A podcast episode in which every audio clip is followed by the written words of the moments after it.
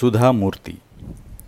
जन्म एकोणीस ऑगस्ट एकोणीसशे पन्नास साली कर्नाटकातील शिगाव इथे झाला. त्यांचे वडील त्या काळचे शल्यचिकित्सक होते. जुन्या मूल्यव्यवस्थेत आणि आजी आजोबांसोबत येणाऱ्या धार्मिक वातावरणात त्यांचं बालपण गेलं. त्या प्रभावामुळे त्यांच्या व्यक्तिमत्वात नेहमीच साधेपणा आणि सोज्वळता दिसून येते. जात्याच हुशार आणि सातत्यशील असलेल्या सुधामूर्तींनी अभ्यासात देखील विशेष चमक दाखवली. इलेक्ट्रिकल इंजिनिअरिंगची पदवी आणि पदव्युत्तर अभ्यासक्रम त्यांनी प्रथम क्रमांकाने पूर्ण केला आणि दोन्ही वेळा त्यासाठी विद्यापीठाचे सुवर्णपदक मिळवले. शिक्षण पूर्ण झाल्यानंतर त्यांनी तेव्हाच्या टेल्को कंपनीमध्ये जी आता टाटा मोटर्स नावाने चालू आहे निर्मिती आणि विकास अभियंत्या म्हणून नोकरी सुरू केली. हे असे क्षेत्र होते जिथे तोपर्यंत पुरुषांचीच मक्तेदारी होती. सुधा मूर्ती वाहन निर्मितीच्या क्षेत्रातील कुठल्याही कंपनीसाठी काम करणाऱ्या देशातील पहिल्या महिला अभियंत्या होत्या. साहजिकच कामाच्या वातावरणाचे वळण पुरुषांच्या सोयीचे होते. त्या विरोधात त्यांनी पत्राद्वारे थेट रतन टाटांकडेच आवाज उठवला.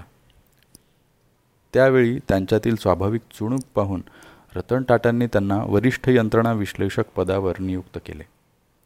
त्यावेळी वालचंद औद्योगिक समूहासाठी काम करताना त्या सात वर्षे पुण्यात राहिल्या. टेल्कोमध्ये कार्यरत असतानाच त्यांची ओळख नारायण मूर्ती यांच्याशी झाली.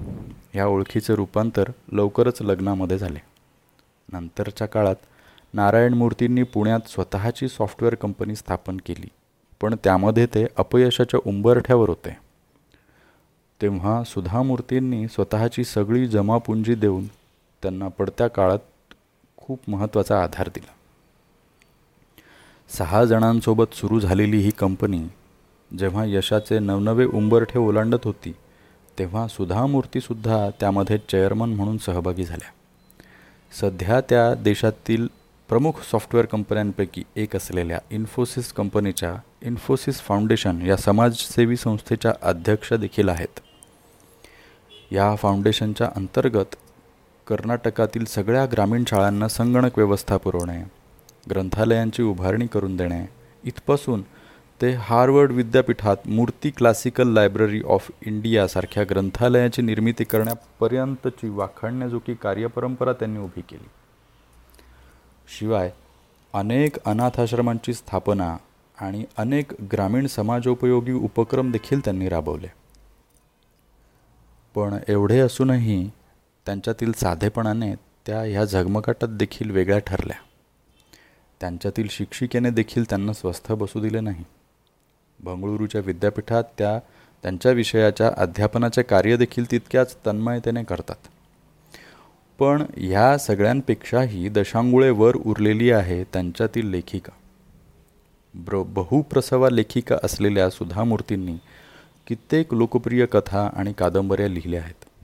कानडी मराठी आणि इंग्रजी भाषेतील त्यांचे लिखाण बाळगोपाळांसोबत थोरा मोठ्यांना देखील एका जागी खेळवून ठेवते. स्वतःच्या साधेपणाला साजेशी साध्या सरळ पण ओघवत्या शैलीमुळे त्यांचे लिखाण नेहमीच रसाळ आणि गोड असल्याचा अनुभव सगळ्या वाचकांना येत असतो. स्वतःसाठी एका वेळी दोन साध्या सुती साड्या घरात न ठेवणाऱ्या सुधामूर्तींच्या घरी चित्रपट बघण्यासाठी मात्र मोठे होम थिएटर आहे. त्यांना चित्रपट पाहण्याची खूप आवड आहे.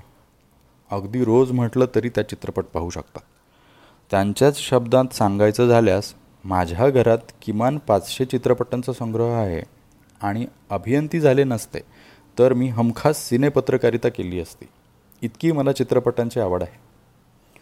शेकडो वर्षांच्या सामाजिक जीवनातून आणि आपल्या गाठीशी जो अनुभव जमा झालेला आहे तो प्रतिबिंबित करणाऱ्या काही म्हणी आपल्या मराठी भाषेत रूढ आहेत. त्यातल्या म्हणींची जिवंत उदाहरणं गोळा करायची ठरवली तर साधी राहणी आणि उच्च विचारसरणी या म्हणीचे मूर्तिमंत उदाहरण होतील अशा सुधा मूर्ती. आजच्या काळात आपल्यासोबत आहेत आणि त्यांच्या पूर्ण क्षमतेनिशी समृद्ध आयुष्य जगत आहेत. त्यांच्या साहित्याद्वारे समाजात तो वाटूनही टाकत आहेत. हे आपले सद्भाग्यच होय.